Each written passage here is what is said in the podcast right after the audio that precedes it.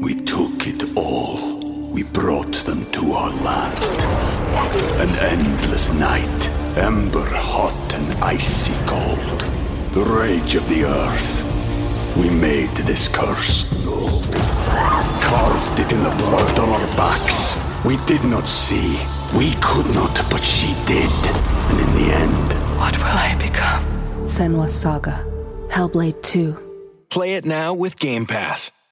This episode is brought to you by Shopify. Whether you're selling a little or a lot, Shopify helps you do your thing, however you cha-ching. From the launch your online shop stage, all the way to the we just hit a million orders stage. No matter what stage you're in, Shopify's there to help you grow. Sign up for a $1 per month trial period at shopify.com slash special offer, all lowercase. That's shopify.com slash special offer. I'm Dave Baker. And I'm Andrew Price. Welcome to Deep Cuts, the podcast where we pick an obscure topic and walk you through the ins, the outs, and the nitty gritty, so you can appear like an interesting and idiosyncratic person at your next forced social function. Today's topic is Phoenix Jones. Who is Phoenix Jones? Well, he's the world's most recognizable real life superhero. He's someone who's attempted to turn his body into a living weapon, someone who's attempted to stand up to the yawning chasm of indifference, someone who eventually turned to the dark side.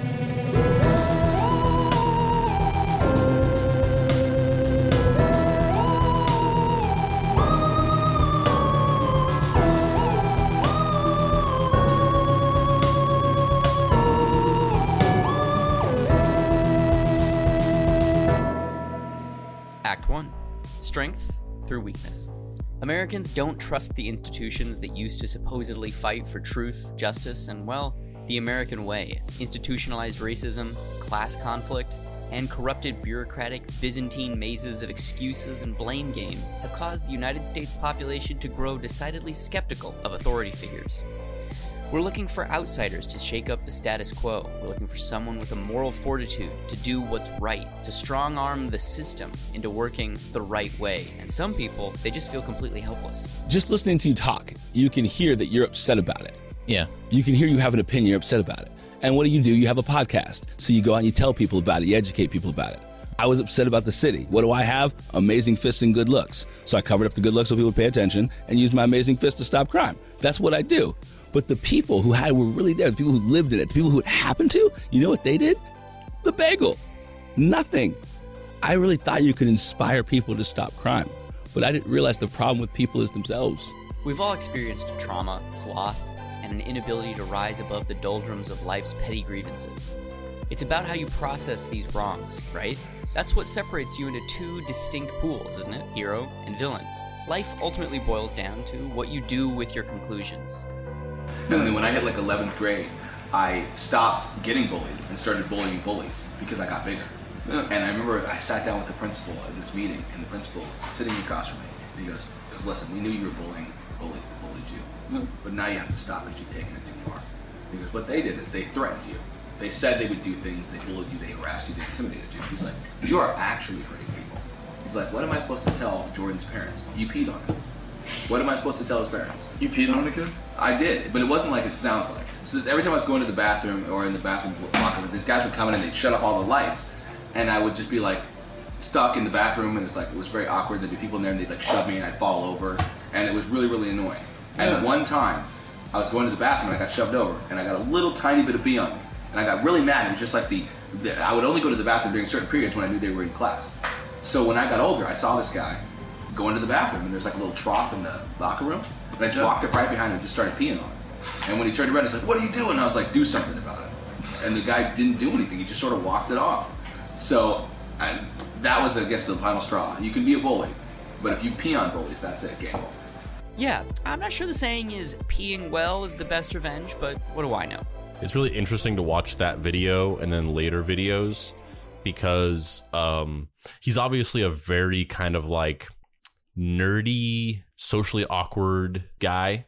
But then I feel like later on in later videos, he clearly either either gains more confidence or maybe he just really starts to embody the the idea of having the mask on and having another personality because his his personality like fundamentally changes like over time um, from this really kind of like genuine kind of nerdy kid who almost kind of lacks a self-awareness to uh, this like very charismatic very straight to the point kind of arrogant guy um, and then later on you know even darker than that. But it's but it's it's fascinating to see and it, it reminds me of that whole concept behind spider-man and how you know peter parker is this nerdy kid or miles morales or whomever is is wearing the the suit. Miguel O'Hara. yeah um he you know he's this nerdy kid who lacks the confidence to stand up for himself but then whenever he has the mask on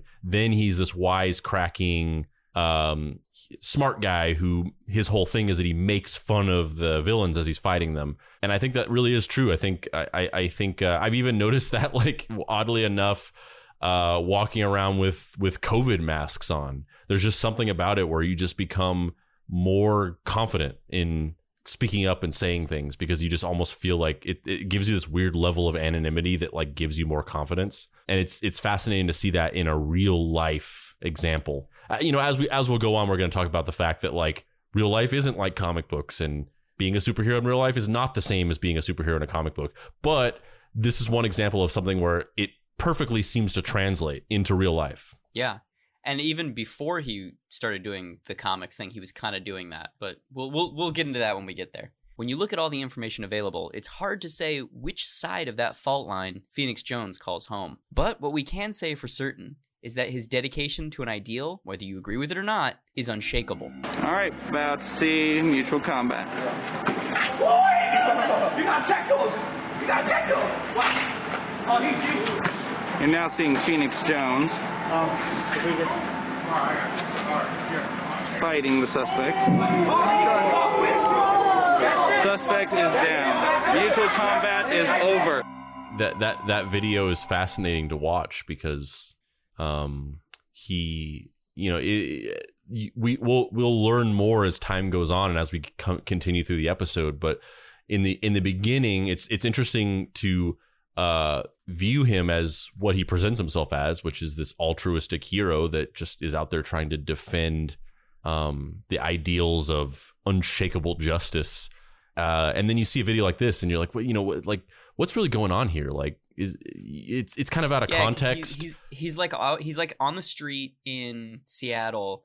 There are multiple videos of Phoenix Jones approaching a guy, and basically like the guy's drunk and trying to fight Phoenix Jones, and Phoenix Jones is kind of like rebuffs him and then says Seattle is a mutual com- uh, mutual combat uh, city. You know, Washington's a mutual mutual combat state. Do you agree to mutual combat? And the guy like is drunk and he's like, "Yeah, man, fuck you, bro." And then you know, Phoenix Jones just like leg kicks him to the ground and like demolishes him because he's a fucking like trained martial artist. yeah, it immediately feels weird. yeah. It immediately feels like what like this this doesn't sit right with me in some way. And it's funny too, because like he's definitely trying to do the right thing. He's trying to keep people from getting in fights. He's trying to go out and do a good thing. But then that video just feels so weird. Yeah, It's just so weird. Like I don't, I can't picture Batman being like, "Do you agree to mutual combat? Do you agree?" And then like you know, side swiping someone like. yeah. It, it reminds me. There was uh, oddly enough uh, like a weird comparison, but it reminds me of this episode of Growing Pains where What is happening right now? What alternate universe did we just dip into? We're gonna talk about growing pains. it makes sense. Um, there's an episode of Growing Pains where the plot line is that uh, Ben, who is the Who is uh, Ben? I don't know anything about growing pains. Is that the Kirk Cameron character? No, it's uh, his the the the the actor who plays Ben is his name is Jeremy Miller. Um, he's uh he's the younger brother of of uh Mike Seaver, who's Kirk Cameron. Um, and he he's in high school, so it's like a later season, and uh he he's getting bullied by somebody who's pushing him around and he's like getting really he's like really emasculated by it and like just doesn't know what to do uh, and so kind of the the arc of the episode is that he starts taking martial arts lessons uh, and uh, maybe Cynthia Rothrock is his teacher in it. I don't know. I don't. I haven't seen it. I. I, I hope so. Um, She's in an episode of Growing Pains, I think.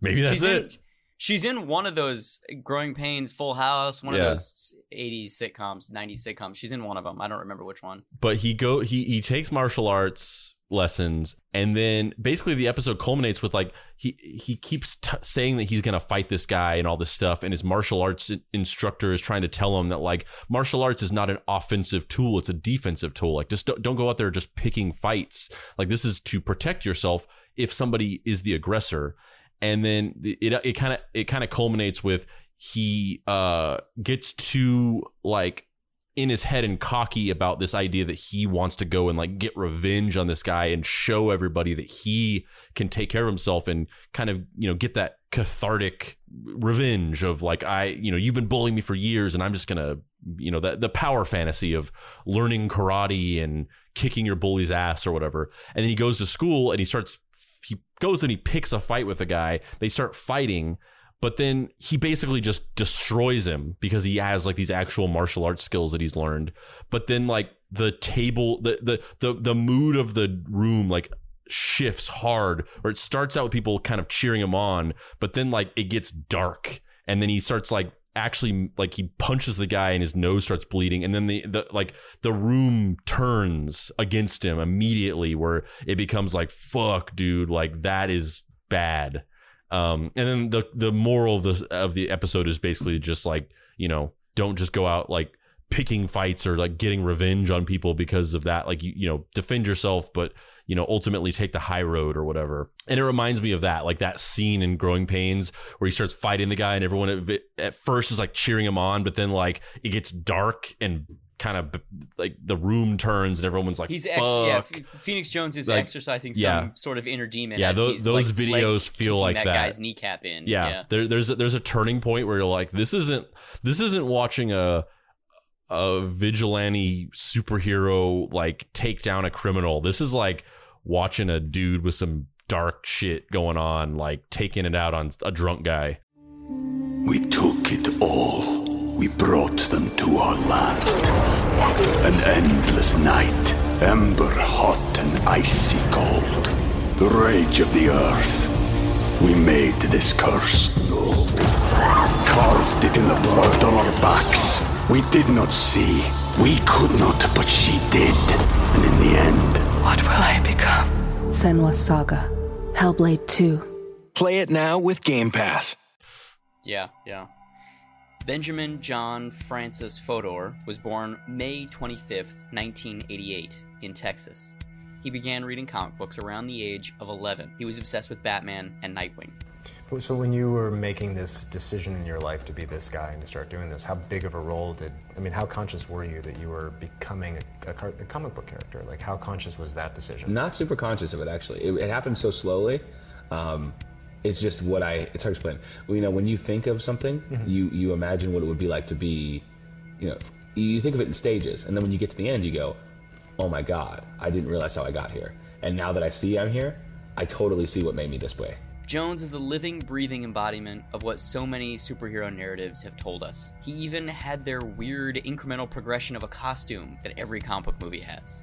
He started in just jeans and a ski mask and a t shirt, and then he was stabbed and built himself a real life super suit. When asked why he became a superhero for an ESPN interview, Phoenix Jones said this. I realized my window's been broken and glass has been smashed on the ground out in front of the car and he's cut himself on it. So I pick my son up and he just starts gushing blood from his leg. I didn't know how to tell my son that it was going to be safe next time he went out. This wouldn't happen again if I personally couldn't tell him I did something about it.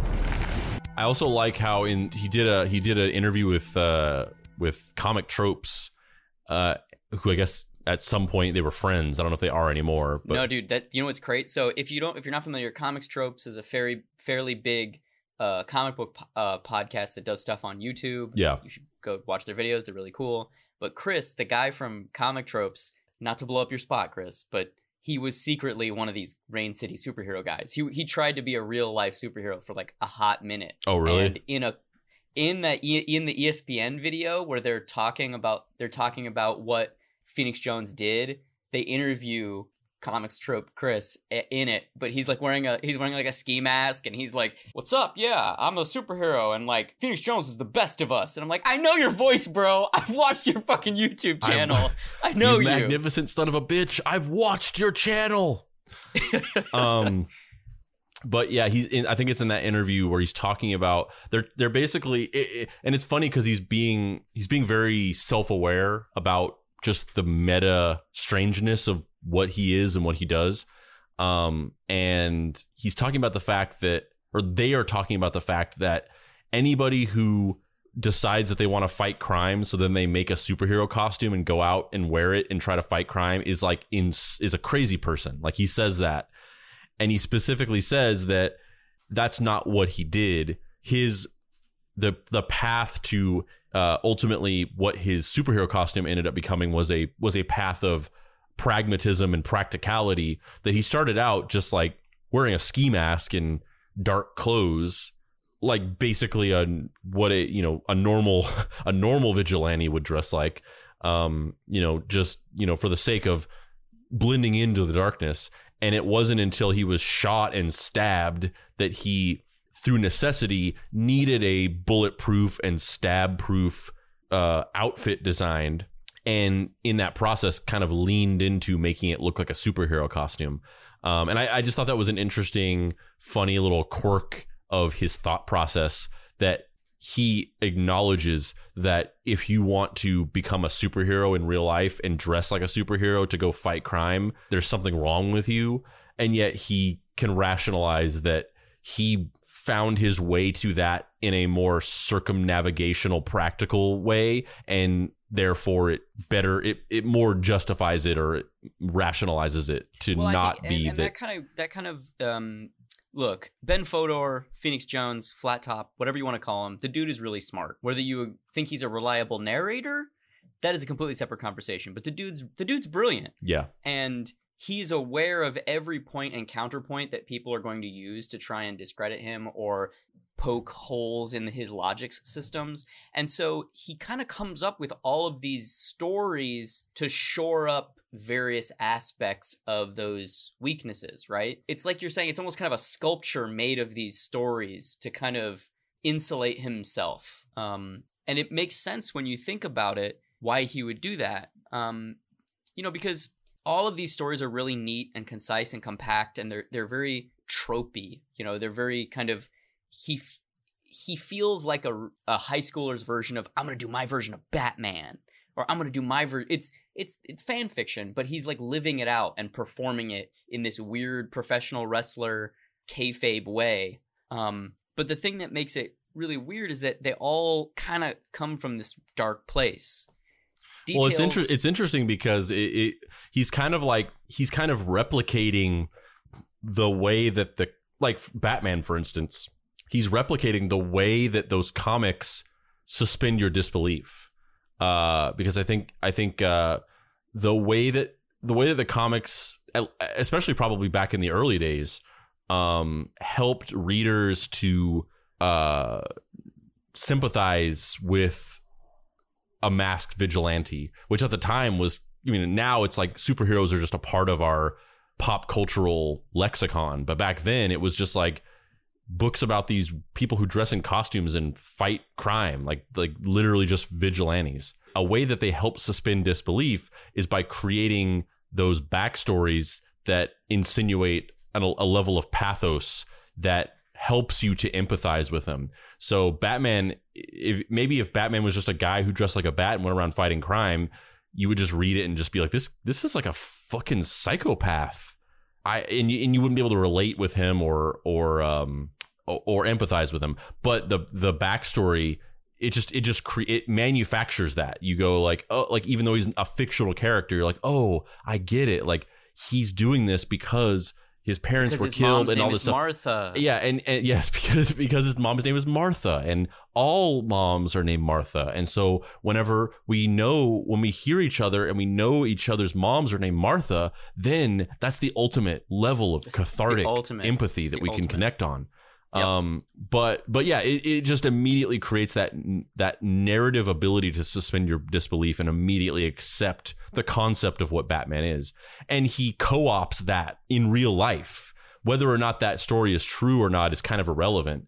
Uh, and uh, largely, I feel like it probably isn't because another part of the the origin story that he might not tell every time he tells it, but he's definitely told it some of the times he's told it is that the whoever broke into his car accidentally left behind a ski mask and that's the ski mask that he wore initially and there's no way that's true No way. um Zero zero percent yeah. of that is true. but but it it kind of doesn't matter either way because uh he was smart enough to realize that oh if if this can help readers suspend their disbelief when reading a comic book then definitely in real life if somebody thinks that I if somebody sees me going around trying to fight crime in a in a superhero costume their initial reaction is probably going to think that I'm a crazy person even more so than reading a comic because I'm a real life person.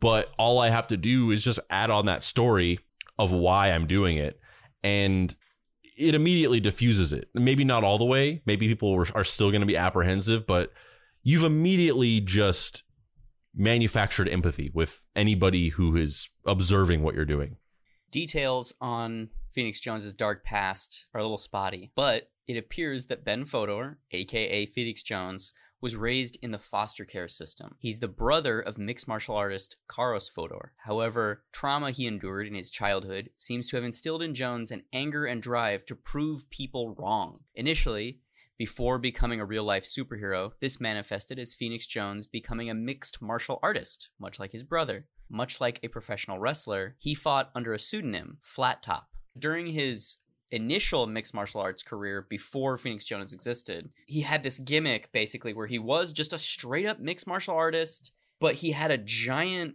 flat top haircut. And it, I mean, it's like cartoonish. It's like Yeah. a foot long or tall. It's it's huge. yeah he looks And like he looks like the that that guy from that like that kid show Lazy Town who re- actually recently passed away um but the characters in that show they wear these like weird plastic wigs that make them look like living Barbie dolls Oh yes, yes, yes, yes. Yeah, yeah, yeah. Um, and he so he would fight, you know, and he he kind of did the amateur circuit for a while, but he would and then he kind of pseudo went pro, I think, a little bit before becoming Phoenix Jones. Um, but he was like a, a legit, you know, underground fighter with this really weird, goofy, giant hairdo. So like the guy obviously understands branding and creating iconography and developing a persona and embracing kayfabe. Like he really gets the idea that you can prop yourself up with these stories and people will connect with you more because of that and then you'll be able to exploit that connection for either money or fame or uh, social justice or literal justice or whatever the various things are. Because it feels like at different points in time he had different very divergent goals with these endeavors. And the re- the really the really interesting thing and also the really tragic thing is that our boy Phoenix Jones in a lot of ways has a shares a lot of similarities with uh our other boy JJ Armes. Yeah. And, but can you imagine though? It, can we just can we just I, I, i'm gonna let you finish your thought but can, can you imagine a tv show where it was old jj armes mentoring phoenix jones right now? It's like batman beyond but with like lying pieces of shit not only can I Dude. imagine it but I'm typing the pilot script off camera right now I would watch the fuck out of that. The Investigators Incorporated, and it's it's JJ Armes shows up at Ben Fodor's prison cell, and he's like, "All right, I'm going to give you God, and He's going to save your soul, and we're going to be we're going to be agents of the investigators." Oh, I mean, I'd fucking love that. I mean, if it was if the show was shot and looked like Nightman, yeah, but yeah, it, yeah, yeah. but it was that, yep, one hundred percent. uh, yeah, sign me up.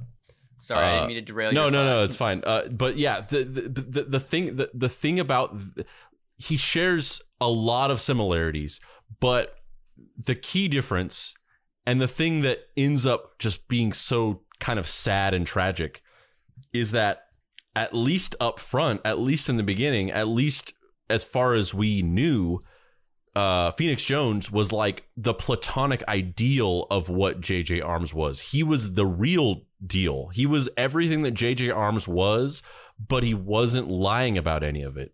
And if you if you if you haven't listened to the episode, we did an episode about a real life private investigator from the 1970s who had an accident as a child with dynamite that blew off his hands, and then this man went on to become the most world famous private detective. He rescued Marlon Brando's son Christian from being held by ransom, held for ransom in um, in Mexico, and did a did a bunch of uh, high profile Hollywood cases. Claimed that he uh, you know had 12 14 different attempts on his life lived in a dilapidated zoo in el paso with a uh, a, a, lion or no a tiger and a, and a chimpanzee and uh, with a helicopter pad and uh, constructed this elaborate kayfabe around himself became a minor celebrity in the 1970s and then it kind of came out that he was lying and everything about his past and his detective capabilities and his adventures are half truths and lies and I would say probably amalgams. third truths.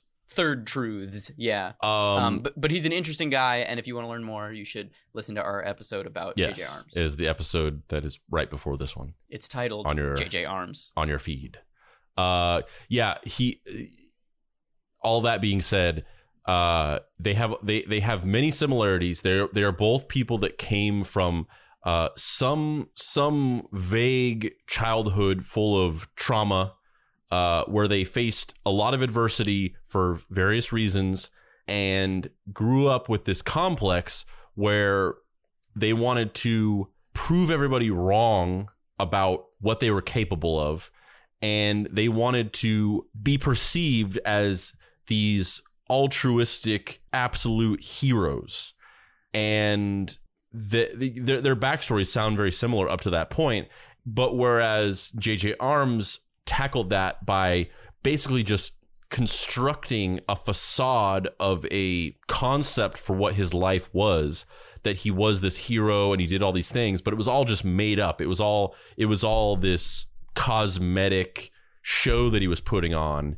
Um, he literally just put on a gi and then was like, "I'm a martial arts expert." Yeah, uh, Phoenix Jones, at least ostensibly, uh, really did all these things, and and a lot of it is true. Like he, like yeah. that's the fascinating thing, or the or the or the interesting thing is like he really was a professional uh, MMA fighter, and not only was he, not only was he a professional MMA fighter, uh, but also when you look into his career he actually had a really solid career. Like he was like he he went out of he he retired from the game like with a with a solid record. His stats were like really good. Um, yeah, I forget in, the, I forget the uh, exact numbers. It's but it's right here. Jones fought as an amateur MMA competitor starting in December of 2006 and competed for four years, amassing a record of 15 wins and two losses. Then he goes on to become uh, Phoenix Jones, does the superhero thing for a while, falls on hard times, needs more money, comes back to it almost kind of as like a sideshow thing where they kind of like he's like a novelty act. But for him, he's like, sure, I'll get on as a novelty act, but then I'll kick ass and really make some money. Um, so he comes back in November of 2013, where Jones made his professional MMA debut during the Cage Warrior Combat promotion. Uh, on March 11th of 2015, it was announced that Jones, aka Ben Fodor, would sign an exclusive contract with the World Series of Fighting. He then fought in 11 matches during his time professionally competing in the sport. He had a record of seven wins, three losses, and one draw um, which is way more than I would do. I mean, that's way more than any of the, the, his record at least is a record, unlike a bunch of the other guys who are kind of these novelty promotions like the Green Ranger was, you know, Jason David Frank was supposed to wrestle or not wrestle, uh, compete at one point. Didn't C- C- CM Punk didn't they also sign him and he never competed like they have a bunch of people where they're like low level celebrities, actory types that they sign and then nobody ever actually fights them. Yeah. But yeah, he he was legit. He really did these things. And and also a, a, like we're going to get into, you know, the the slow descent um and discuss the well, the, the lines of truth and darkness are, but in to a certain degree, the stuff that he did was real. Like he, he like you said earlier, Not he, even to he- a certain degree. It just was. yeah, yeah. oh, Well, I, I mean, to up to a certain degree, Oh, uh, yeah. up to a certain time. Yeah. Uh, it, it was it was real. Like he was like JJ Armes was pretending like he was out there, uh, live like basically being James James Bond with hooks for hands, fighting crime and you know crawling through the mud and you know taking down groups of fucking uh, spies and things like that. And it was all made up. Uh but but Phoenix Jones he really was out there legitimately fighting crime. And it's it's endearing too on one level because he's very inspirational at certain periods of time. Like he talks a lot about you know just being nice to someone is an act of heroism. You know just giving a homeless person a sandwich is an act of heroism and it's important to embrace those small acts as well as the bigger ones. And you know he this is where you kind of get into the like what's true kayfabe aspect of it where you know he says that he was involved in stopping a sex trafficking ring. He says that he was involved in stopping a bombing on City Hall. Was he? I don't know. I mean, he's there's some darker stuff later that's really intense that we're going to get into later that he was a part of um, that lends credence to his claims of being involved in stopping and then you know he would also like he's he talks at length about how he would join white supremacist organizations online and like try and infiltrate the forums and like see what everyone was talking about in case they were gonna you know organize in a harmful way which given the state of our country right now is the most admirable thing you can do right? Like that's yeah all, all i'm gonna say is we we need we need a well maybe we don't need a phoenix jones. Maybe that's exactly what we don't need. We need something. We need something. And it's definitely not more cops. Yeah. but we need we need something. Um but yeah it's it's it's he's a very he's a very fascinating person filled with dualities where you in interviews he's he's simultaneously extremely egotistical and also cripplingly self-aware and and almost humble and self-loathing almost where it's this these these very very distinct polars polar opposites like warring within him which in all reality if batman was real bruce wayne probably would have those same things. Like how many comics are about like bruce wayne is the persona and he's a dick during the day and he pretends that he dates these models but he's actually just caring about punching drug dealers in the teeth. Like phoenix jones says shit like that and does he say shit like that because he's read those comics and he's mimicking this platonic ideal supposedly of what it means to be a hero? Or is he just a fucking crazy person? I, I don't know. Yeah, I mean, I think there definitely is some element of that because, like I was saying earlier, you know, I think early on in the early in the in the earlier videos,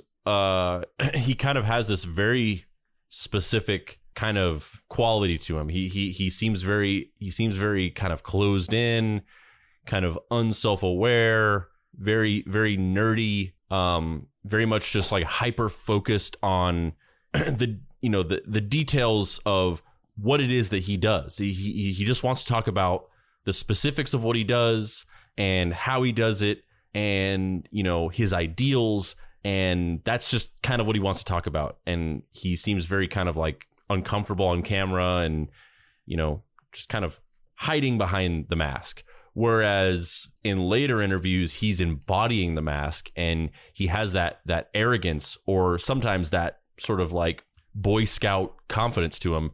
And uh you know I, I i think it i think it all depends i i, I think as time went on uh some of it may have been just hit, like going to his head and becoming cocky because of what he was doing uh but i mean i think there's definitely There's- a component of that where yeah you, but but the you other just beat up a random guy on the street and then you're like i'm amazing Yeah, exactly. I think there's definitely an element of that. But then there's also another element of uh, you know, he just started to more and more realize that embodying the persona and a- and and you know, becoming that character was kind of part of what he was trying to do. Uh, you know, no nobody's going to be scared of a dude who when he's sitting in an interview seems like this very like introverted, nerdy guy. Uh, but if they see, you know, somebody somebody going on the news and just seeming like this cocky, arrogant, uh, all star hotshot guy, uh, you know that that lends to the legitimacy of him as this hero. Yeah, yeah, absolutely. And it's funny because that attitude, I think, at a certain point, kind of gets him in trouble. You know that he reaches this apex with his character arc, where he, the the the level of the level of kind of self belief and overconfidence. You know, it it may, it catches up with him in that he gets into a he gets into a brawl with somebody down in Seattle. They're drunk. They're walking around. He gets into a fight with them and he pepper sprays the guy out of self defense. But the guy, the drunk guy, presses charges against him. And so it goes to court, and the judge threatens to, or the no, the, the district attorney threatens to out his identity. So much like a comic book, Yeah, it's literally it's literally just the scene from the end of the first Iron Man movie. Yep. Where like or the scene or the scene from Civil War where Spider-Man reveals his mask or the scene from uh Daredevil where he, he reveals his secret identity like it's it's the same scene where they're just like guess what I'm the guy and he takes off his helmet in in you know out in front of the courthouse in Seattle and says you know my name is is Ben Fodor um you know I'm this is my my secret identity uh, and uh, I won't be put in place for this charge. Like this is bullshit, whatever. Um, and unfortunately, that's kind of the not the beginning of the end, but the beginning of everything unraveling. Yeah, I, I love the uh, I love the reasoning that he gave in the interview for why he wore the costume to his court appearance, and then why he revealed his secret identity um, after. In that he wore the costume during during his trial because he was being put on trial specifically because of the costume. If he had just been a normal guy who had been defending himself and pepper sprayed uh, somebody, uh, you know, this wouldn't be happening. He was specifically being attempted to be made some kind of example of. They were hyper focusing on him and singling him out specifically because they're like, we're gonna we're gonna fuck with this costume vigilante guy to you know show the the rest of them that they need to stop which is once again something that is happening now currently and is very relevant to events that are going on in real life currently.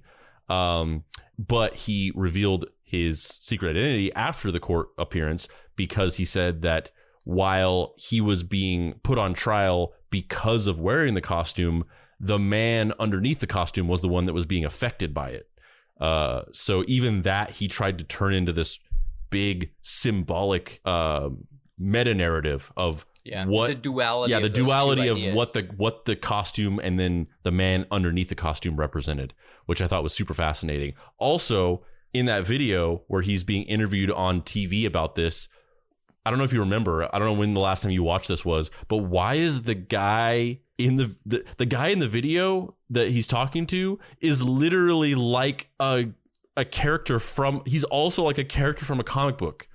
Well, here's the problem. And listen, Phoenix, I love what you do. I think you're a courageous man, and we want to see you around for a long time. And it's for that reason that you have to stop doing it. I think the DA has a couple of problems here. Number one is that it's a deterrent effect. And what the prosecution wants to do, look, you don't have adequate equipment to do it. There's a training issue, and there's the, the fact that there's not legal authority to do it. Furthermore, whenever you inject yourself into an issue, there's always the problem that could get worse, and that is people can misconstrue intentions. People, it can escalate the situation. And it's for that reason that the DA has to take a stand. Now, I'm not saying What there should be life in prison without parole, but at the same time, there needs to be some type of uh, assessment done by the DA so that other copycats don't come out here and we have a lawless society. I'm going to let the the that he's a criminal defense attorney. Yeah. But he's li- he's literally like a comic book character. And the, the crazy thing about that too is that you know that they cast that dude. Yeah. You know what I mean? Like he they, he, did, he didn't just accidentally randomly get a fast talking New York Long Island black dude who's like really good with words but also really charismatic. Like that guy had went through uh, so many auditions for that 30 second spot Yeah. on uh, Phoenix Jones, yeah, yeah, you can't, you can't be doing this no more. Okay, I love you, I love you, but you can't be doing this no more.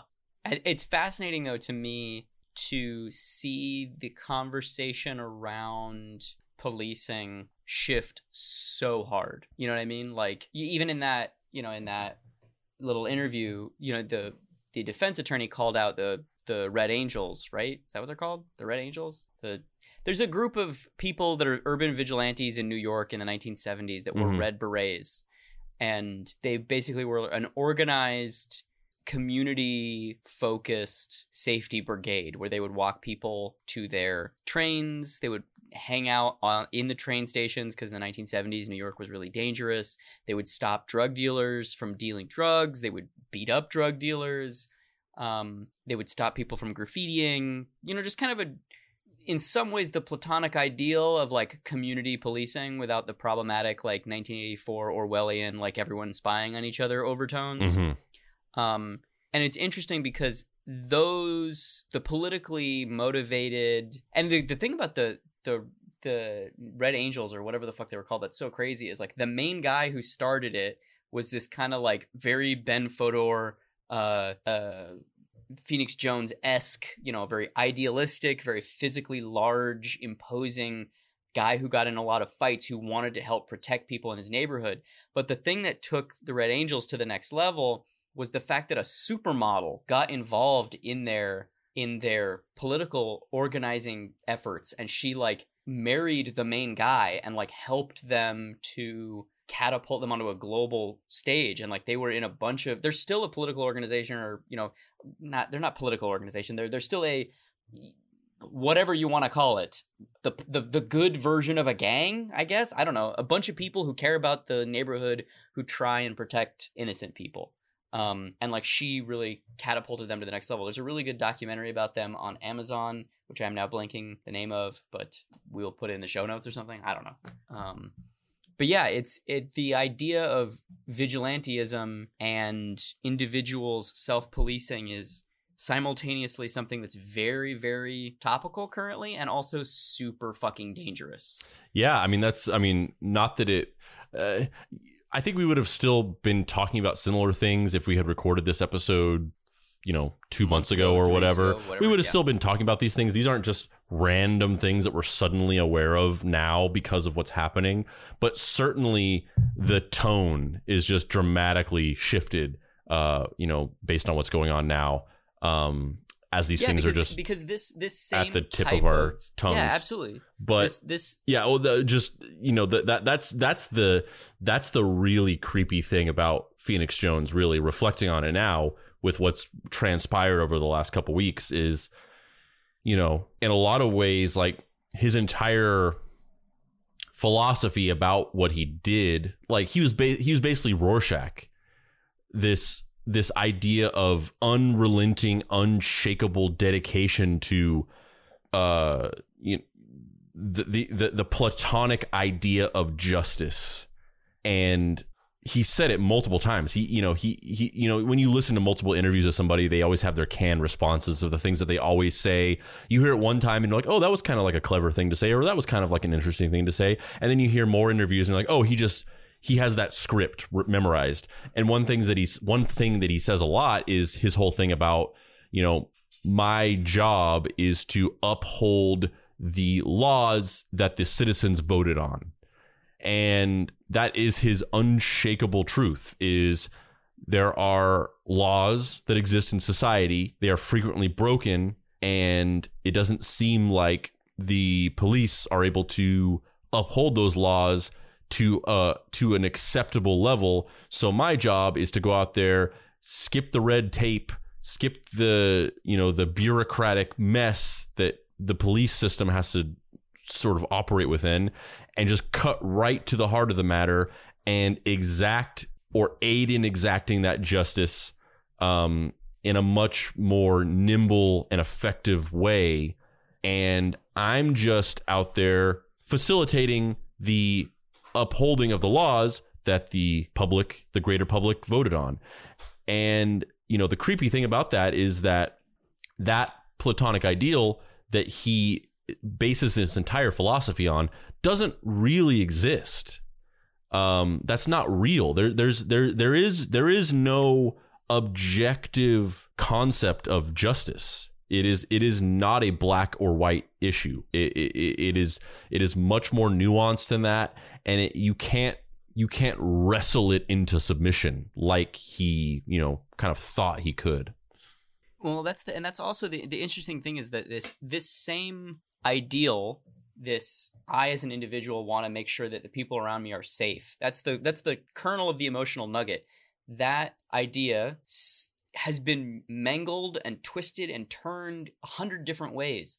That same idea, I mean, that same idea is the core idea of do unto others as you would have them do unto you. But that also is the idea that George Zimmerman used when he fucking murdered Trayvon Martin. Yeah, that, I mean that's Like- the flaw with with uh, vigilantism as a concept is you know one man's justice is another man's crime or or the other way around.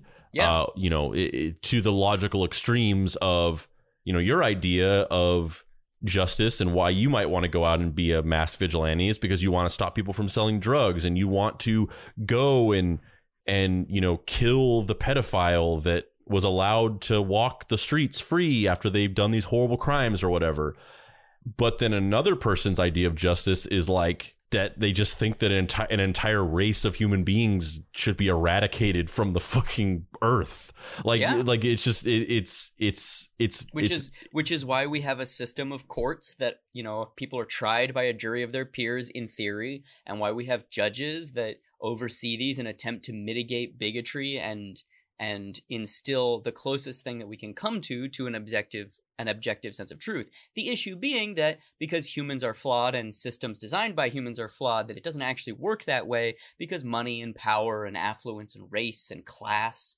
and gender all of these mitigating factors warp and and and break these systems that we've designed to try and mitigate our own internal um, disagreements with each other you know that they've it just doesn't work that way which is yeah which is why, you, yeah okay, which is why you get which is why you get vigilantes because you get people who are upset about the fact that the systems that we've designed are inherently going to end up being corrupted and so they want to work outside of those systems but that in and of itself is a corruption. Yeah, and also like like I said before, the I uh, Phoenix Jones's idea of upholding the system that is supposed to be in place more effectively and efficiently than the you know American justice system or the Seattle justice system could uh, is is based on a fallacy basically because that very system is non-functional, flawed, and broken. So you know the the idea of like upholding the laws that the citizens voted for is just based on flawed logic because as we see time and time again just because something is i mean th- before 20 what was it 2018 or 2019 before 20 whatever it was what the last couple i forget the time is a blur now but on one side of that year you could go to fucking prison for 20 years for possessing marijuana with the intent to sell. And then after that year suddenly it's it's legal. Like that like the, the idea of upholding laws voted on by the public is just flawed because as we see that's that's the that's the mildest example the marijuana example. That's the mildest example. There there are so many institutionalized systemic uh, things built into our society that from an objective standpoint you could say like this was this is officially something that is accepted and acknowledged by the system that is morally and ethically repugnant and should not be blindly and loyally upheld by anybody Yeah, and it and the the inherent dichotomy right there is that he claims to be upholding the system where in fact he's just factually working outside of that system which is undermining the system.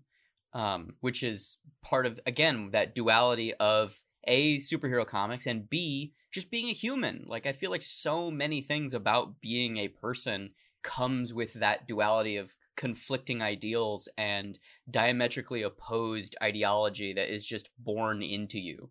You know, like you're alive, but at one point you're gonna die. Like just even that primary of ones and zeros where you have to reconcile the fact that you you weren't here and now you are here and there will be a day where you will not be here again is like an existential horror to some people that I don't even know if they're even aware of, you know, but they lash out and they have these addictions and they go through these these traumas based off of those that simple one and zero of I'm here but I wasn't always here and I'm not going to be here eventually. yeah the the the oscillation but like the the quick oscillation between simultaneously trying to comprehend all three of those things simultaneously Yeah, absolutely. Um, I feel like this is probably a good time for us to take an act break.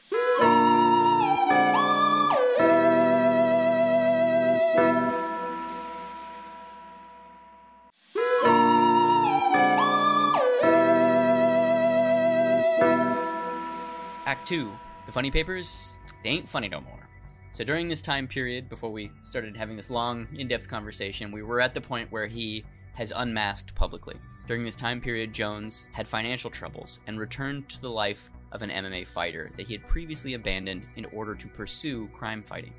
There's a narrative trope surrounding superheroes that their alter ego is their true self, meaning Superman is the real person and Clark Kent is the persona. Batman is the real personality, Bruce Wayne is a costume. Jones has taken this narrative trope and chosen to internalize it.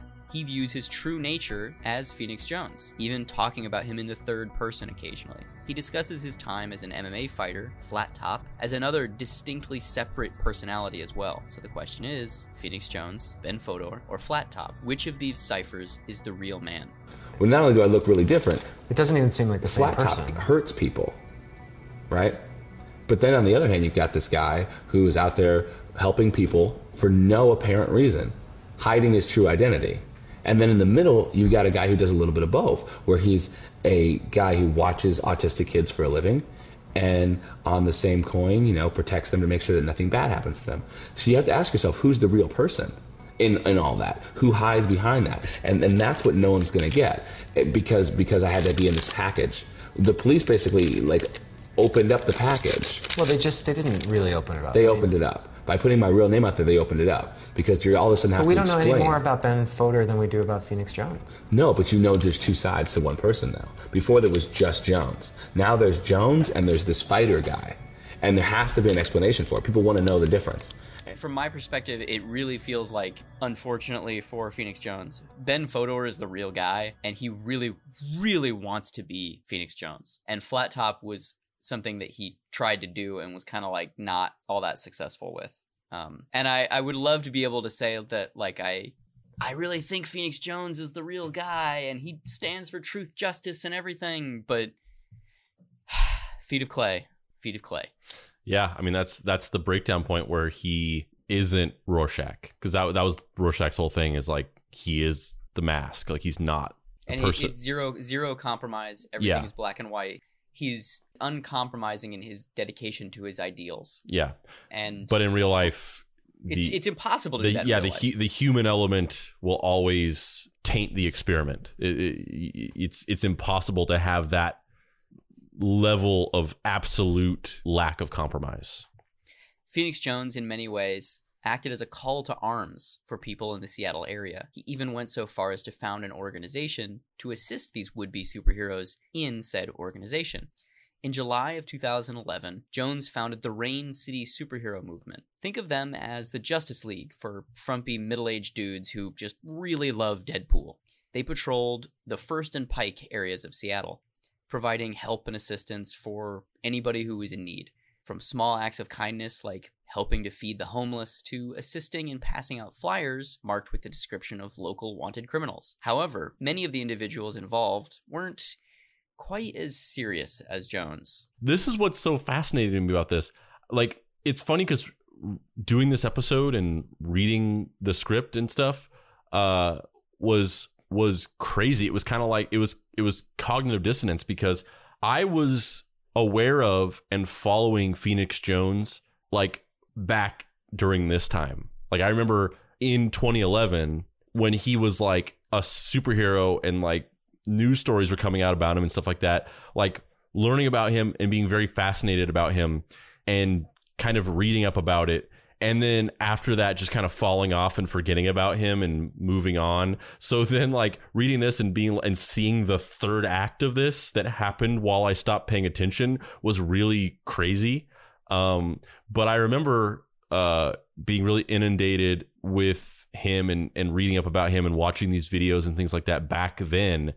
And it's so funny. It's the, the thing that is so fascinating and was to me, and also so funny to me, is how like these videos and these other heroes that were part of this organization like it reminds me of mystery men like the the audition sequence whenever they're auditioning new heroes and they're just all these like half baked cockamamie heroes come in and like fucking Dane Cook has a cameo and they they all have these stupid made up powers or whatever. Like this it is like the perfect example of life imitating art because it's exactly like that. Yeah, it's it's and it's kind of sad too because you you can tell that Phoenix Jones wanted this to be a rallying cry and to really turn this conversation from there's a guy who is crazy into oh this is a real movement and there are people doing this and it's a legitimate thing and he starts this organization to basically try and find his own Justice League. But whereas in the movies and comics, you have the sequence where you have the tryouts and there's a hundred crazy people, and then like you You whittle them down. you, you carve you ca- yeah you, you, you carve away the marble and find the statue underneath, and there's like those five people who are hiding in the background who are just like, oh, th- these people are the real deal. Here's our team. In real life, it's all crazy people. There's no, that's not a thing. There's the, the other people don't exist. When you when you when you when you when you inhabit when you when you when you live within a community of people who uh want to be masked superheroes, you are the outlier as somebody who is actually serious about it and genuinely committed to trying to so- stop crimes everybody else is are just crazy delusional people.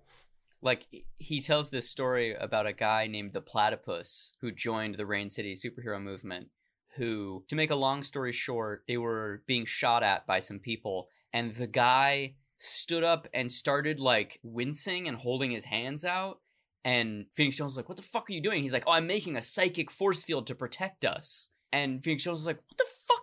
Get the fuck down man. You're gonna get shot.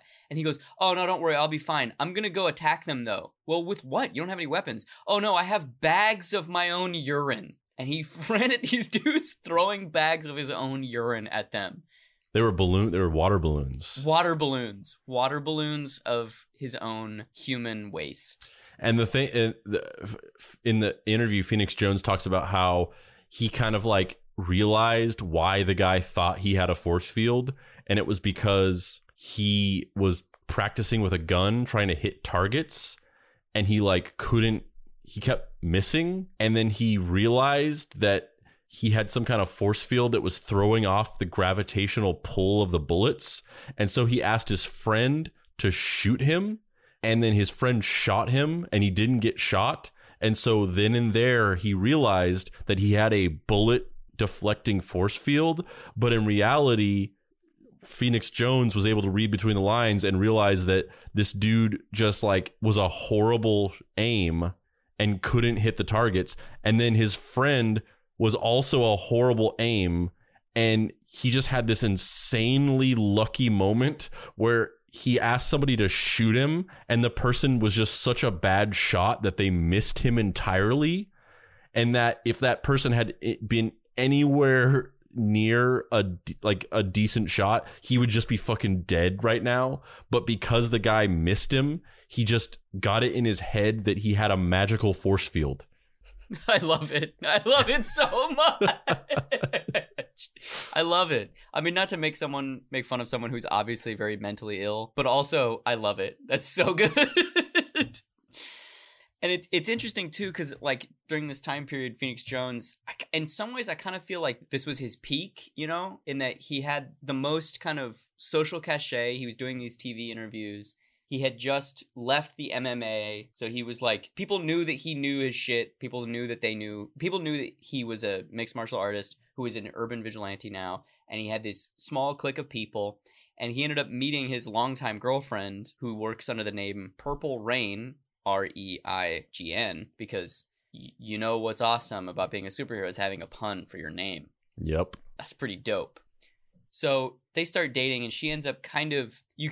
He says in in interviews and stuff that they kind of had a somewhat of this friction between them, where where understandably she was like, "Dude, what the fuck are you doing? You don't need to go patrol every night. And he was just obsessed with it and driven and would literally go out on the street dressed like a superhero and patrol downtown Seattle every night. Yeah, for like three years, just For three years. seven ni- seven days a week. And so she kind of, I think she ends up getting burnt out on it. And I think also he was more of a comics person. Like I, and I don't even know how much of a comics person he was. I feel like he read comics when he was a kid and then drifted away from it and then really got into it because of the movies and then went back and started reading some of the comics to have like in air quotes street cred. I don't, I don't ever really think that she read comics, which is fine. She doesn't have to if she wants to be an urban vigilante. She gives that she gives that answer that every uh actor gives when they're being interviewed when they're in a superhero movie and they're like, "Did you re- grow up reading the comics?" And they're like, "Uh, you know, I I I uh I read I, I read some of the comics when I was a kid, but I really just kind of like got back into it in preparation for this role." And you can tell like they literally never read the comic before, and if anything, they skimmed through a couple comics to get to prepare for the role um and that's the that's the answer that she gives in the interviews like that Yeah. literal exact thing that i hear like every actor say completely. But you know what? Like I I relate more with her than him. Like she's kind of like, yeah, I went out on the streets for a while and then it got really dangerous and I was like, you know what? I kind of feel like my efforts are better served for community organizing and starting a nonprofit about women who to help women who've been in uh in emotionally abusive or physically abusive relationships and like yeah her thing felt feels or felt more like it just a, a symbolic thing like i don't i don't think she ever actually wanted to be a real superhero i think it was just like she was mostly just a glorified cosplayer and it was a symbolic thing Which is funny though because Go- she's done because she's done more work for, in the community than him because she uses the existing systems that are available of like 501c3 nonprofits and organizing large groups of people and to do actual legislative change and like he's a dude who goes and punches people. Yeah.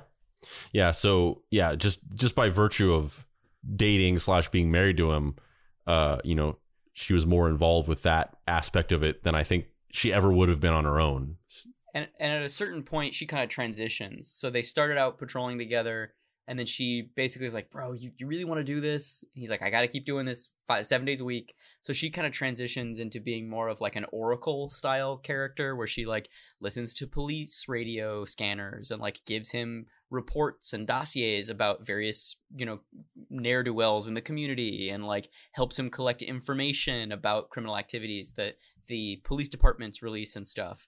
Um, There's a specific moment in an interview that really speaks volumes to that whole dynamic of like she really wasn't into the actual superhero stuff and it was more just a symbolic thing of like I'm going to do something eccentric to try to draw attention to a cause where they're they're in, they're they're in an interview and they're talking about their suits and all these things and she it, she's really passionate about explaining the concept behind her persona and what it means and what it stands for and the causes that she's trying to speak out for or against but then when it comes to the actual specifics of the suit she's like yeah my our suits are made out of uh do you want to tell them and then Phoenix just goes into the yeah, it's made out of this polymer th- material that like when you when you touch it, it's soft, and when you hit it, it gets hard. Like, and it's just this total like, just tell them about the thing. I don't care. Like, I don't care what this material is. I don't care about any of this stuff. Like, you you know you want to tell them, just tell them.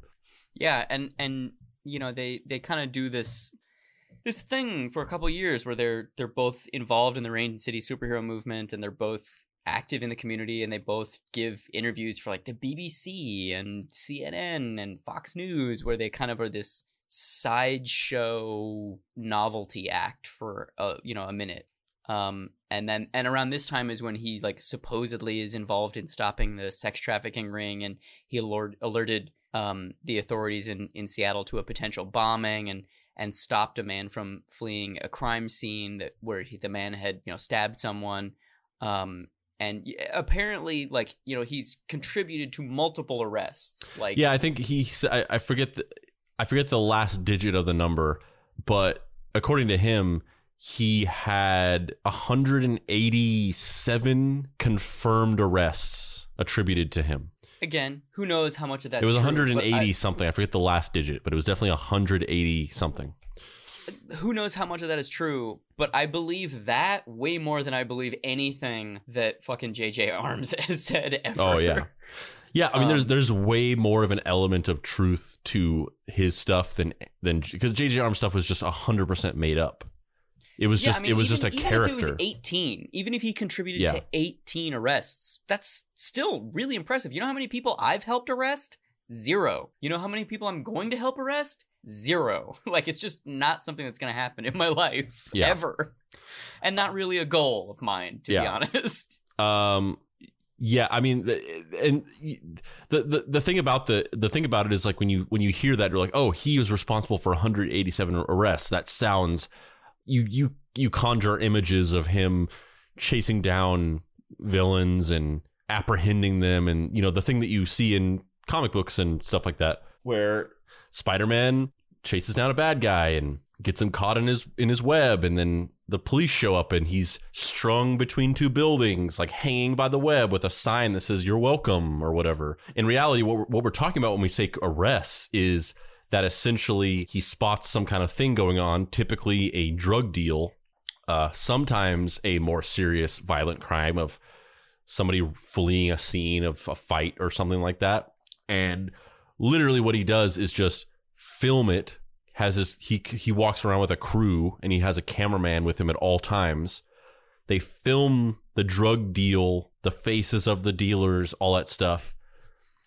And then they call the police. That's it sometimes in certain situations if he's feeling physically threatened he'll bring out the pepper spray and pepper spray the person.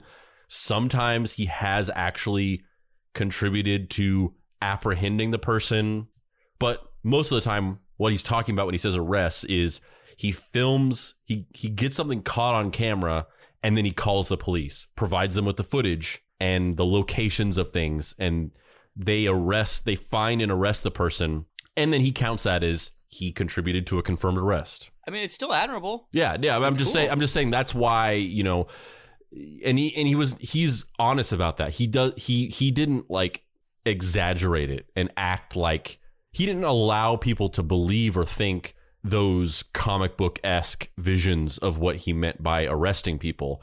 He was very open and honest about what the reality of that meant. He he was he was very open about that being the process of what he did. Um, so when you talk about the differences between you know like a JJ Armes or whatever, um, up until a certain point and to a certain degree, Phoenix Jones was transparent about the reality of what he did. So a lot of the things that he, you know, said he did, number one, can kind of be proven to a certain degree, and number two, are much more believable because he was very transparent about the reality of them. Thanks to the increased media circus around his exploits, his secret identity being revealed, and the various court cases he is involved in around this time, Phoenix Jones became something of a local celebrity within Seattle, which quickly became something more. He was invited to go to the premiere of the James Gunn film Super, where you know superheroes in real life play a major role in the film. He uh, he, I feel like every X amount of time he also like breaks out that photo of him with Rain Johnson and uh and James Gunn. Like I feel like anytime anybody's like. There was a period of, of time where he was on Twitter and people were like dogging on him and shit, and he would just reply with that photo. Um, or at least that's my memory of it. Yeah. Um, he was also featured in multiple TV spots, Which kind of reminds me of it kind of reminds me of how Sophia Stewart always like pulls out that picture of her with um with Laurence Fishburne. with at a Laurence Fishburne of like we're he obviously has no idea who she is. Yeah, yeah, yeah. It's like no, no, no, no, no, no, no, no. It's cool, cool. It's cool. James Gunn and and Ryan, Ryan, Rain Johnson. They know who I am. It's cool. It's Rainn Wilson. Rainn Wilson. Rainn Wilson. What? Oh, because I'm thinking of Rian Johnson Yeah. from Star Wars. Very different. Around this time, he's featured on multiple TV spots, news interviews, and podcasts. However, the focus of these pieces is rarely let's all be better as a culture, which is the desired result of a superhero. It was usually look at this guy in a hero suit do dumb shit.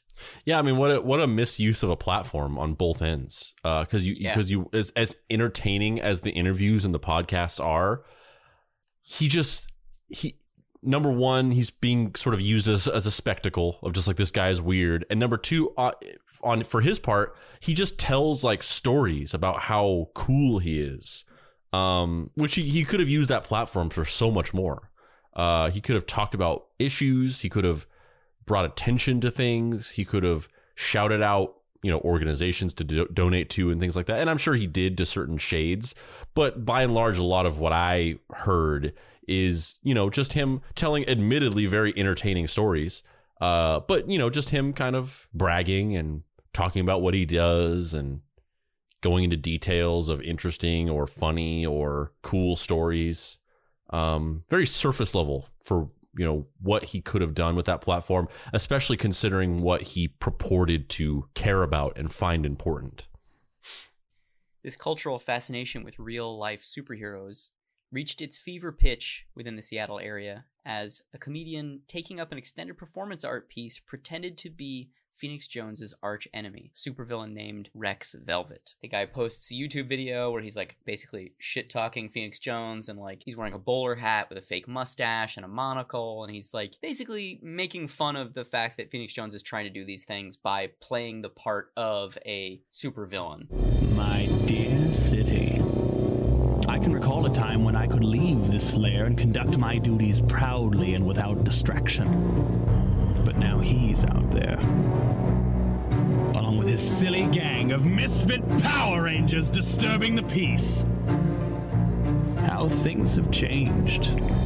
Now our city is protected not by our once respected police force, but by a tormented, delusional freak in a mask. How did this happen? The Rain City superhero movement must disintegrate. For far too long, we've watched as our nation buys into its childish charade, and it's run its course. It's time to get real, Jones. The community would be better off without you. You're doing more harm than good, and I'm willing to bet that a sensible, sane majority would agree with me. My name is Rex Velvet, the people's villain, if you will. Phoenix Jones, you have met your match.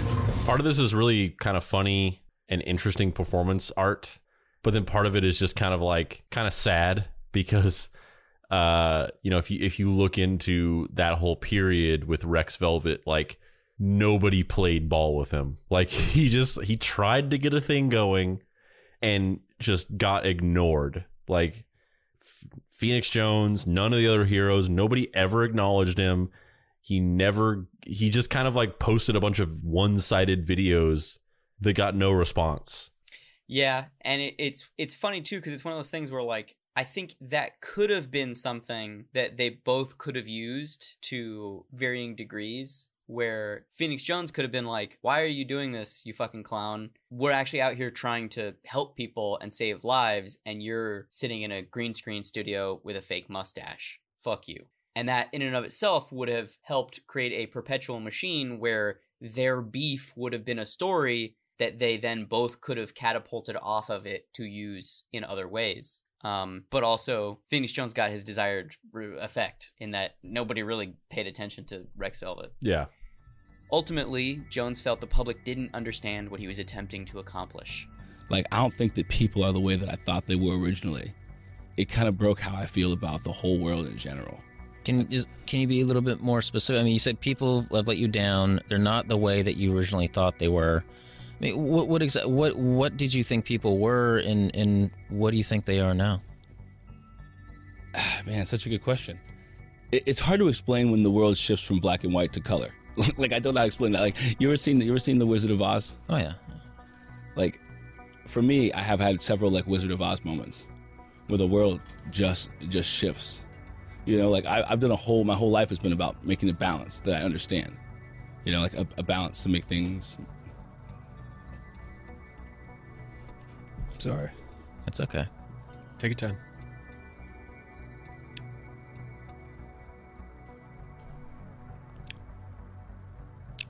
a balance to make things make sense, you know?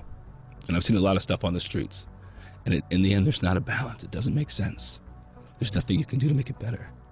It is all climaxed with Jones bearing witness to a woman named Nicole being murdered in broad daylight. Like Nicole died. There's no way you can change that. You know, I was there. I watched it happen. I've seen it happen on the streets. I've seen what people do to each other. And I live with it every day. Every day I see horrible, horrible things that I saw. And I think to myself, you know, well, I made a difference, but I didn't make a difference. It didn't make a difference. The difference was supposed to be the people who saw it being inspired to not act this way anymore. And we have not gotten that lesson. We didn't get it at all. The shots, the stabbings, the bullets, it wasn't worth it. No one got it. Maybe I stopped each- individual individual situation. But people were supposed to get better. You're talking about Nicole Westbrook, 2012. That's that. You know, there you go.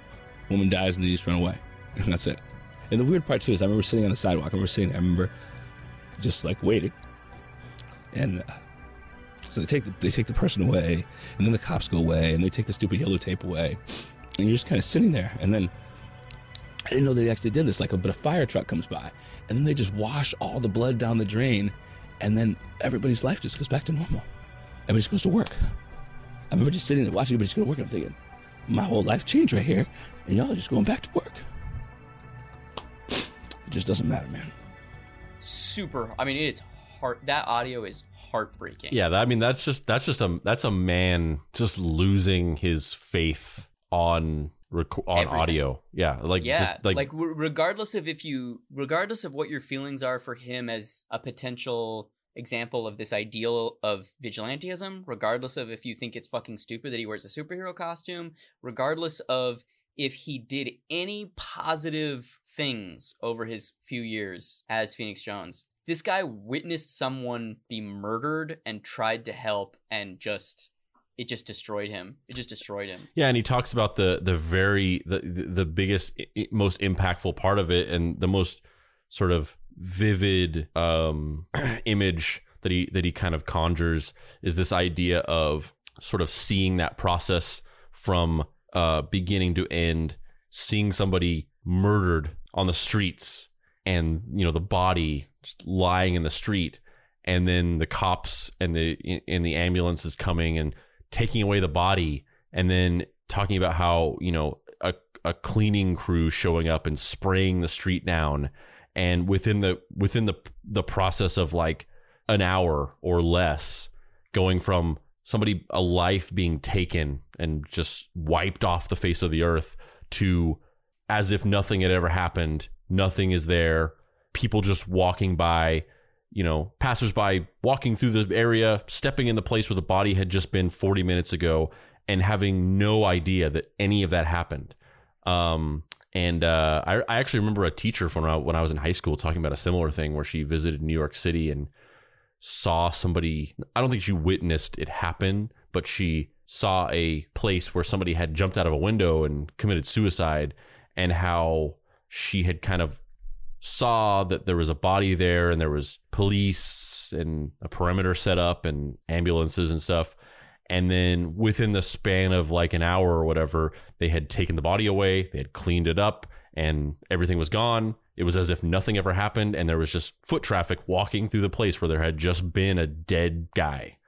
Um, and that that just fundamentally changed him sitting sitting there on the on the sidewalk just looking around thinking about how people were walking through business as usual meanwhile his entire life was different from that moment on um and yeah it's like it's it's it's super like you said it's super heartbreaking to hear that recording of just hearing a person losing their belief system um and i and I, especially one, especially one that is so rigid. yeah, exactly. And it's and I think it's people who have such rigid belief systems that it's easier and more traumatic when it breaks um, than somebody who you know is maybe a little bit more in tune with the uh, nuances of of uh, our human condition.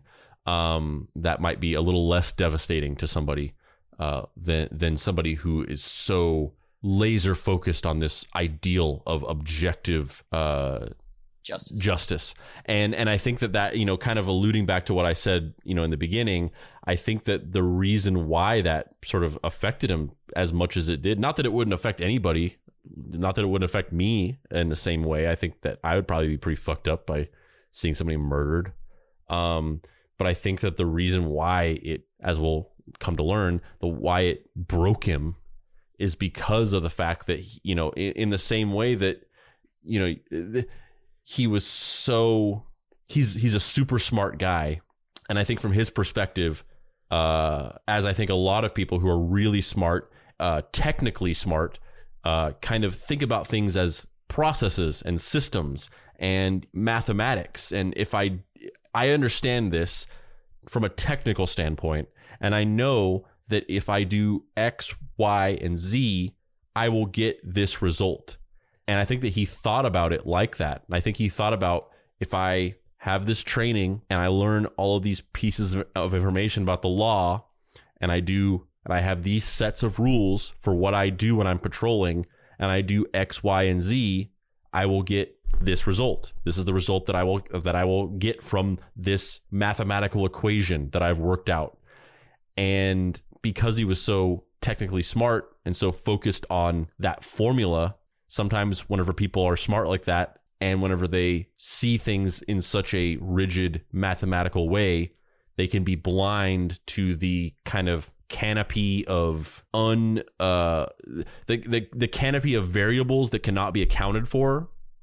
And whenever those things creep up on them and they're blind to them whenever they kind of whenever the other shoe drops and those things uh like i said before uh completely taint the experiment uh people like that it it shatters their reality basically And because of that shattering of reality, this is where Phoenix Jones decides to hang up the cowl and retire his crime fighting persona.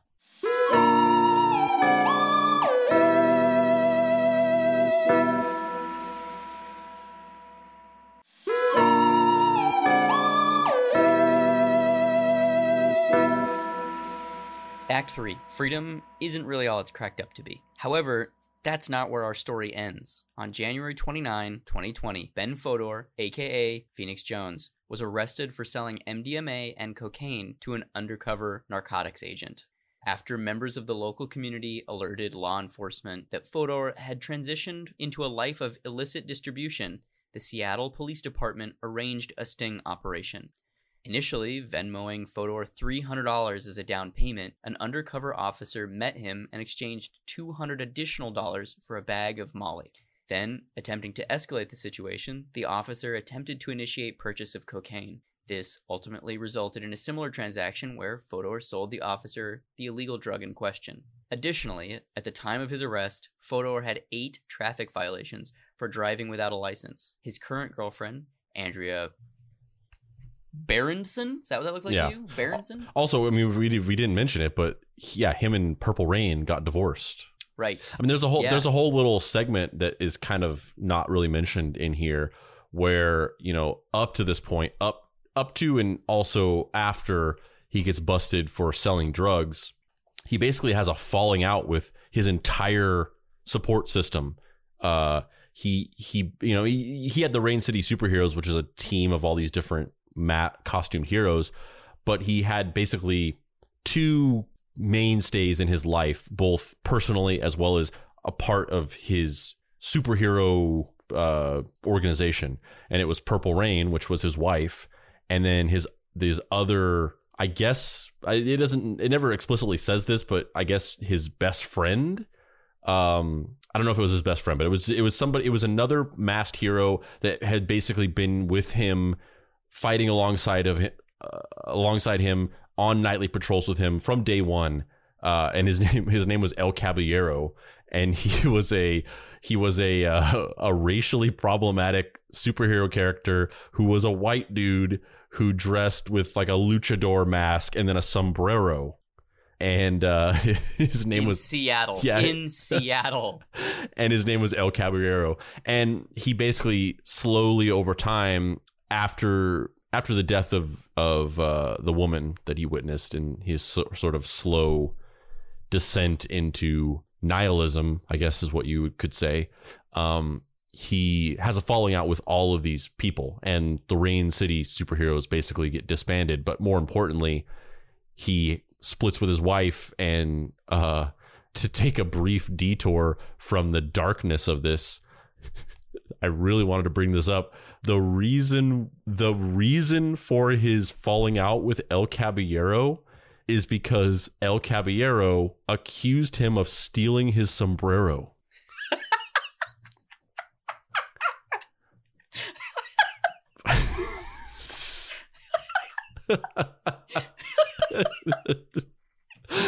which is hey, like bro, bro, have you, hey, bro, have you seen my cap? Have you seen my my sombrero? Did I leave it at your place? No, man, it's not here. Are you sure? I feel like I left it at your place, dude. I don't have your sombrero. I don't have your sombrero. which is like as I said earlier, like that is something straight out of Mystery Men. like that, that that is, I can't. You stole my fucking sombrero, Ben. I know you did, Ben. and that is why they had a falling out. Uh, but also, uh, in addition to sort of having a falling out, basically all these previous allies, all these other masked superheroes and friends and parts of his support system, uh, they start coming out and basically be, you know, releasing their hit pieces of like Phoenix Jones isn't what he portrays himself as. Here's the real story of Phoenix Jones. Here's my personal, you know, uh, experiences with Phoenix Jones. And a lot of people start coming out and saying, you know, he's an asshole. He's a fraud. He, uh, he, you know, he's a different person than what he presents himself as. Uh, he exaggerates what he does. Uh, you know, a lot of a lot of uh, you know what he classifies as crime fighting is just standing outside of bars and picking fights with drunk people. Um, so you get a lot of people coming out and um, basically, you know, releasing their like why I quit the Rain City superhero YouTube videos, which you see those on everything. Why I quit Disney. Why I quit BuzzFeed. Um, they, there was why, like I, why I quit deep cuts. yeah, whenever you release your why I quit deep cuts video, um, and it's because I stole your sombrero.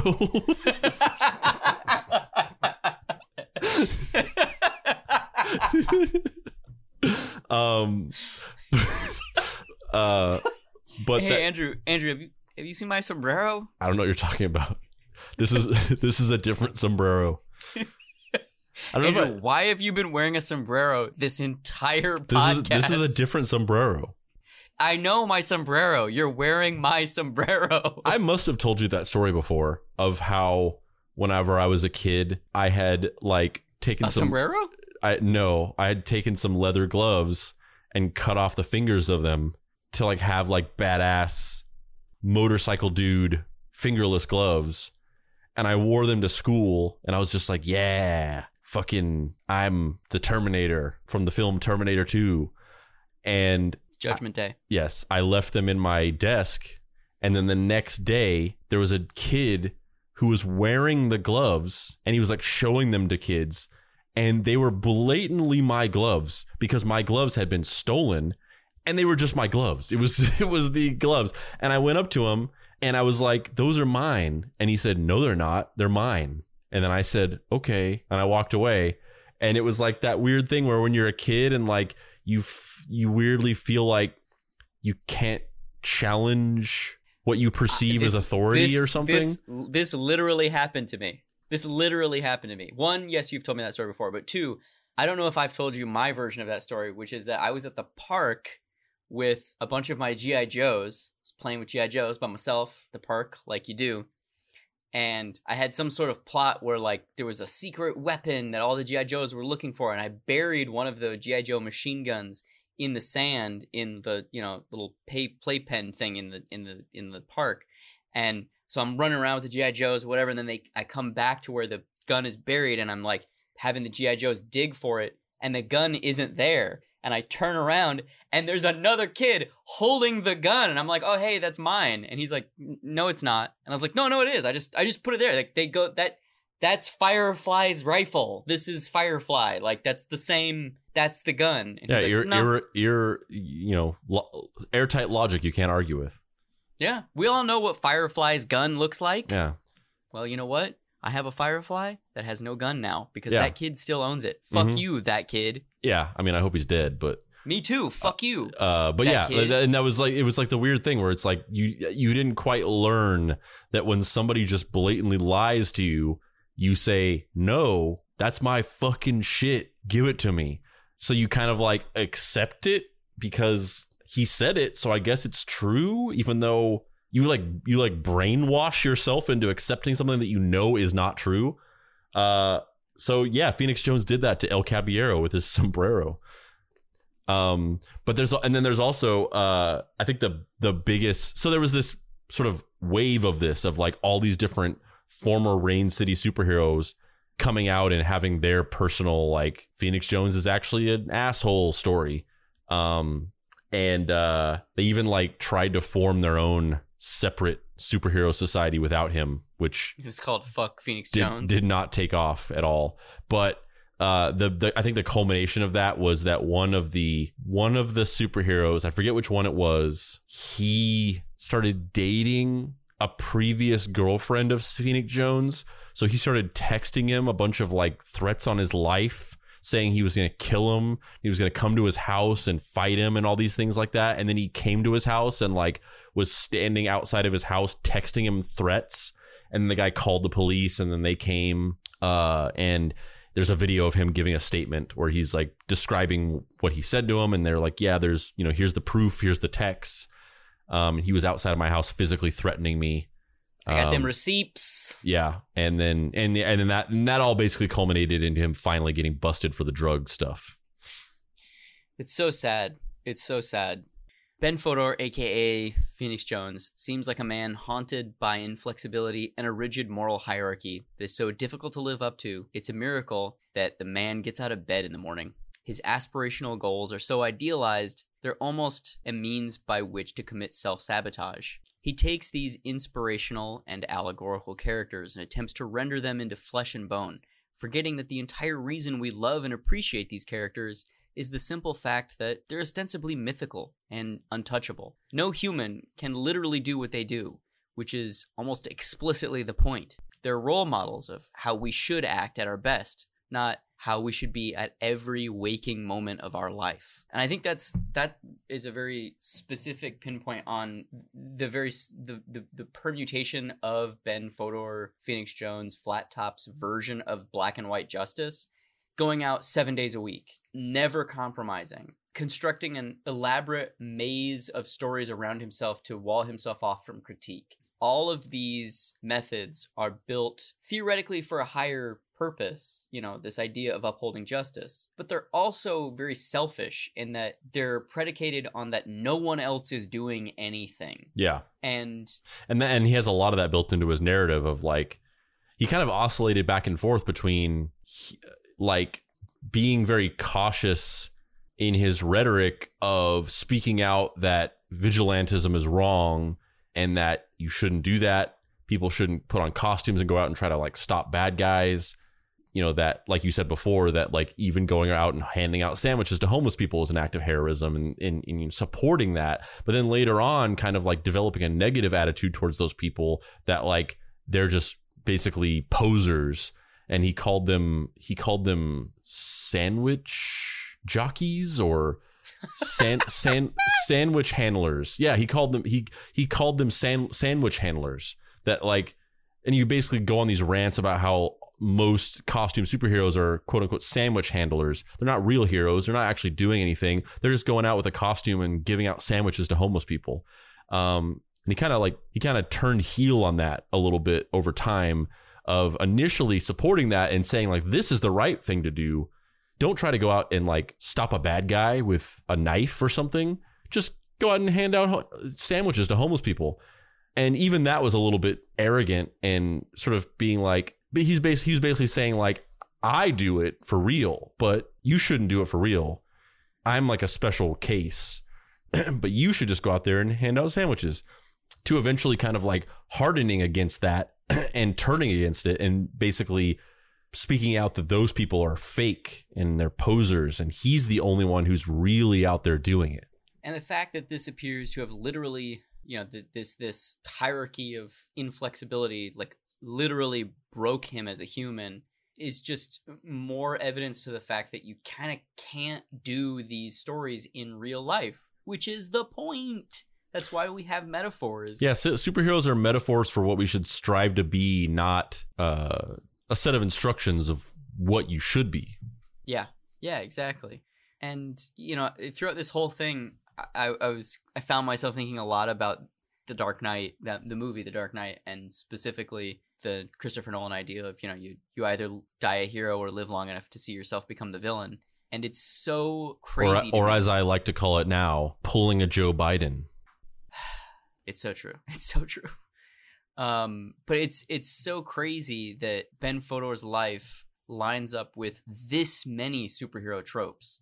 Like it almost feels like chaos magic, where he's just like willed himself into being the living representation of comic book tropes. Like the next thing that's gonna happen is he's gonna get rebooted. Like he's gonna come back and he's gonna have de-aged ten years, and oh yeah, that crime that crime story never happened. I'm Phoenix Jones again. That was another guy that's in prison.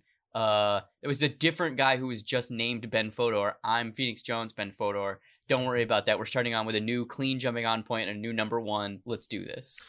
Well, the thing I the thing I thought about it was that the almost like M Night Shyamalan esque twist is that the entire time it was all an origin story for a supervillain. Yeah, yeah. If he comes out of this and becomes like a massive drug kingpin, like wielding AK 47s, I'm not gonna lie, I'm kind of gonna be excited about that. like selling selling cocaine on the street, fine. Drug lord, AK 47s with the Phoenix Jones, you know, dorky head mask. I'm kind of here for that. Yeah, I mean, there's Phoenix there's- Jones versus Phoenix Jones v El Chapo, Dawn of Justice. I mean, Yep, there's a part of you that just can't deny it. I Martha. Oh man, yeah, I don't know. Um, I guess you know the, the the the to put a closing note on this. I think the the idea that everything about Ben Fodor's life was gray and he tried to make it black and white is the defining crucible of his life, right? Um, was Ben Fodor the man's quest for justice really just an idiosyncratic overshadowing an attempted expulsion of the inevitable darkness that lurks within all of us? Was his mission to make his community safe a methinks that I protest too much onslaught of his own negative impulses? Was he just a dude abused by the foster care system who now has no skills or education, so he's resorted to the only means of income he can find punching dudes? I don't know. All I know is that regardless of what the true answer is, the revelatory thought that finishes Phoenix Jones' final monologue should end with these words And then when you get to the end, you go, oh my God, I didn't realize how I got here. And now that I see I'm here, I totally see what made me this way. The most puzzling aspect of all of this, the eternal question that lingers in the mind after poring over this research about the duality within Ben Fodor. Why the fuck doesn't he cut his nails? Do you notice that? He's got weird long nails, dude. maybe maybe he's a flamenco guitar player. in his- Honestly, in his alter I would love that if if if Phoenix Jones, if the Phoenix Jones reboot is just him like plucking guitar, you know, fighting crime, and his guitar is like made of steel, so he can hit people in the face with it. I'm like, pretty into like that. El Kabong. I don't know what the fuck that is. Really? Quick Draw No. McGraw? Hanna Barbera cartoon that Apparently, the the I- horse, the cowboy horse with the cowboy hat, and then he had like he had like an alter ego that was a superhero called El Kabong who would like hit people over the head with a guitar. Uh, the only Hanna Barbera thing I give a shit about is Jonny Quest. You know the you know the um the the the in bumper for Hanna Barbera cartoons uh where it's like uh it's a bunch of sound effects. It's like that sound at the end. It's the sound of like a guitar smashing. Mhm. That's from Quick Draw McGraw. Well, apparently I need to do some homework. I mean, it's no, it's not. It, it's not good. It's like Well, look, I gotta watch something while I'm gonna be doing all these push-ups to make my superhero persona that this podcast was the origin story of. Mm-hmm. yeah. Yeah, normally I would say closing thoughts, but I feel like we've covered him pretty extensively. I think it's it's super sad that he's currently involved in a you know legal case about him being a drug dealer. I hope that he can get his life together in and walk the straight and narrow, or or or whatever that means for Ben Fodor. Like he seems like an unreliable narrator in a lot of ways, and he seems like someone who both has good intention and ill intention. But there's something about his unrelenting willpower that I relate to, and I want to see him succeed, even though I don't really agree with what he's doing or the way he's doing it. There's something about the fact that like he's going out and living his version of the truth that I'm like, fuck, man, I just wish the universe would cut you a break. Yeah, I mean, I mean, my my closing thought on it is just you know g- tying it back to current events. You know, we've talked about a lot about the philosophy and the psychology and a lot of these sort of academic deconstructions in the abstract, but the I think taking into consideration, um, you know, the the the, the current situation going on with you know global protests and and and riots, uh, with you know the citizens Systemic of racism. yeah, cit- citizens of cities, you know, taking a stand and saying that they've had enough. of you know the the the systemic racially inspired police brutality that's gone on you know pretty much forever uh the the the the, the thing that is dangerous about somebody like Phoenix Jones is I don't know for certain because I haven't heard him talk about it and I don't really know what he's doing right now. But based on everything that I've seen him say and in interviews throughout the years, it seems to me like he'd be somebody who would, in a situation like this, would side with the cops because he has such a black and white view of what it what justice means and it lacks context or nuance and it lacks it lacks a moral compass basically. It's just all about like this is right and this is wrong and right is dictated by what the laws are and the laws in theory should be what the public wants because they voted for it. So the laws are objectively and absolutely what is right because we as a country have d- dictated that those are the laws and therefore they are right.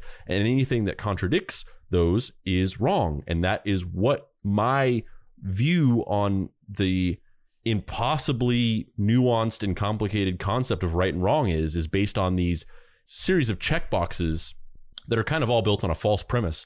So, you know, somebody like Phoenix Jones, I feel like he would be on the side of rationalizing some of these uh, deaths at the hand of, hands of of police officers, and you know, demonizing the protests because they are, you know, a sign of civil disobedience, basically, and uh, you know, being so focused on this preconceived notion of what justice is that he just completely doesn't take into consideration any of the new of the human nuance and the the the the moral quandaries of it.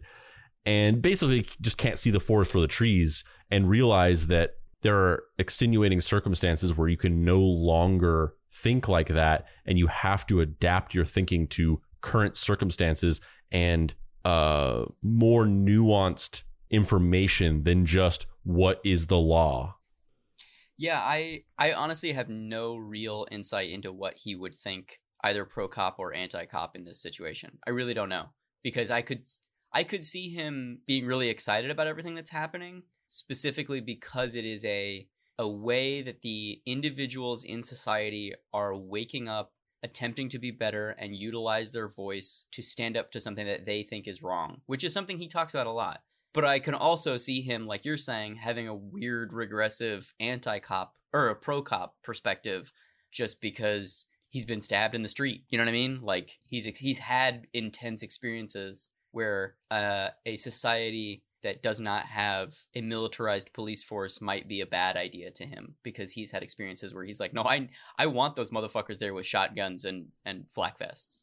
Yeah, I mean, I'd like to believe that he would kind of fall in the former camp, but you know, something about kind of watching some of those interviews where he's talking about the the May Day protests and kind of looking down on them as sort of regarding them as kind of uh, a a chaotic yeah, group he, of and, and yeah, because he's he's also somebody who a group of people doing things isn't appealing to him. He likes the black and white one person going out and saying something or doing something, and that's why he was so upset that it didn't catch on. The Rain City superhero movement didn't catch on. That his actions didn't inspire legions of other people to take up arms and be vigilantes i guess? I don't you know what i mean? Like he talks so much about that but in actuality like that idea is horrifying dude. Like you don't actually want that. Yeah. so i don't know. I don't know. I, I think he's a very he's a fascinating person. I think he's someone who at least for a certain time period his heart was in the right place. I think he's someone who comes from a very traumatic, broken, emotional place. And honestly, I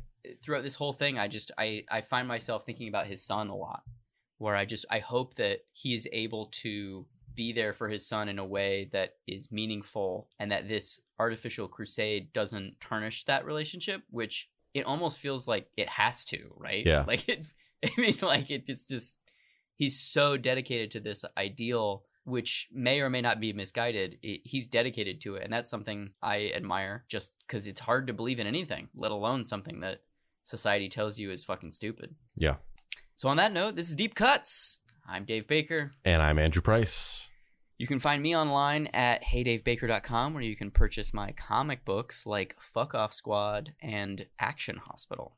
And you can find me kicking back on my couch wearing a sombrero that's definitely not the same sombrero that Dave lost. and also at dapricerights.com where you can get my comic Deadbolt AI Private Eye. Um, Phoenix Jones. Phoenix Yones.